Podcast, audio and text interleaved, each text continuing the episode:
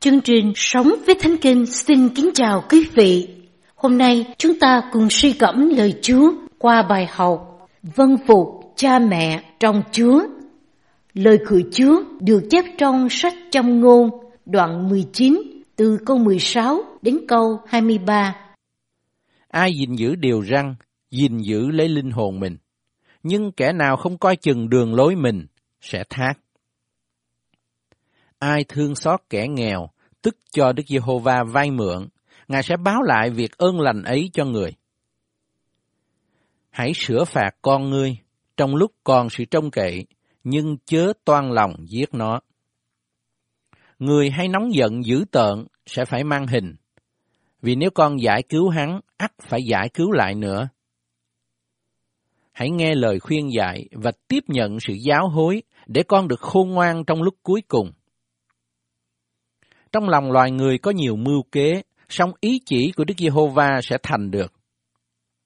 Lòng nhân từ của người làm cho người ta yêu chuộng mình, và người nghèo khổ là hơn kẻ nói dối. Sự kính sợ Đức Giê-hô-va dẫn đến sự sống, làm cho người ta được ở thỏa nguyện, không bị tai họa lâm đến. Câu cốt suy cẩm trong Epheso đoạn 6 câu 1 Hỡi kẻ làm con cái hãy vâng phục cha mẹ mình trong Chúa, vì điều đó là phải lắm. Chúng ta cùng nhau suy cẩm những câu hỏi sau đây. Vua Salomon dạy thế nào về sự vâng phục cha mẹ trong Chúa?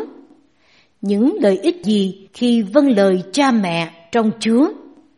Có điều nào bạn cần thay đổi trong suy nghĩ và hành vi khi nghe lời dạy dỗ của cha mẹ trong Chúa? Kính thưa quý vị, vua Salomon nhắc nhở con phải nghiêm túc vâng phục cha mẹ mình trong Chúa.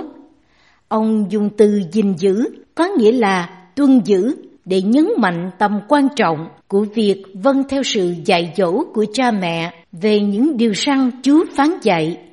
Ai tuân giữ điều răn giữ lấy linh hồn mình. Ngược lại, người thiếu thận trọng rời bỏ sự dạy dỗ của cha mẹ khinh thường đường lối Chúa, ắt phải chết. Song song với việc nghiêm túc vâng lời cha mẹ, con cũng phải rèn luyện tính kỷ luật và chấp nhận sự sửa dạy trong tình yêu thương của cha mẹ. Nghe lời khuyên dạy chưa đủ mà phải tiếp nhận sự giáo huấn, như vậy con mới được sự khôn ngoan của Chúa. Cụm từ trong lúc cuối cùng nhấn mạnh đến kết quả tương lai vì trong hiện tại, những lời khuyên dạy theo ý Chúa của cha mẹ có thể làm cho con cảm thấy thua thiệt bạn bè, xã hội. Nhưng một khi vân phục sẽ thấy cuối cùng những điều đó thật ít lợi cho con. Sự khôn ngoan sẽ theo con suốt cả cuộc đời.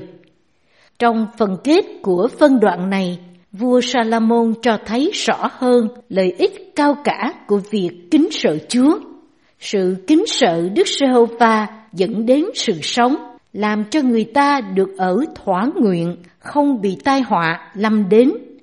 Sự kính sợ Chúa không chỉ đem lại sự sống đời đời, mà trong cuộc sống hiện tại còn nhận được sự thỏa lòng. Những tai họa tạm thời trên đất dù có xảy đến cũng không ngăn cản được đích đến trong hành trình thuộc linh của chúng ta Sứ đồ Phaolô đã nhắc lại lời dạy của Chúa cho mỗi cơ đốc nhân. Hỡi kẻ làm con cái, hãy vâng phục cha mẹ mình trong Chúa, vì điều đó là phải lắm. Mỗi chúng ta cần phải vâng lời cha mẹ mình trong Chúa, vì những lời khuyên dạy hay giáo huấn của cha mẹ xuất phát từ những điều cha mẹ đã học hỏi nơi Chúa, từ kinh nghiệm sống với Chúa và từ tình yêu dành cho con, mong muốn con trở nên người sống đẹp lòng Chúa.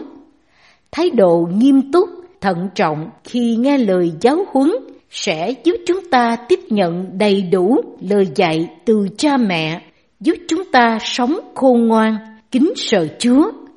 Dù cha mẹ có thể sai lầm, nhưng con cái cần nhớ, cha mẹ luôn yêu thương, lo lắng cho con Lời Chúa hứa khi chúng ta sống kính sợ và vâng lời Chúa, Ngài sẽ ban cho chúng ta sự sống đời đời và sự thỏa lòng, bình an trong cuộc sống.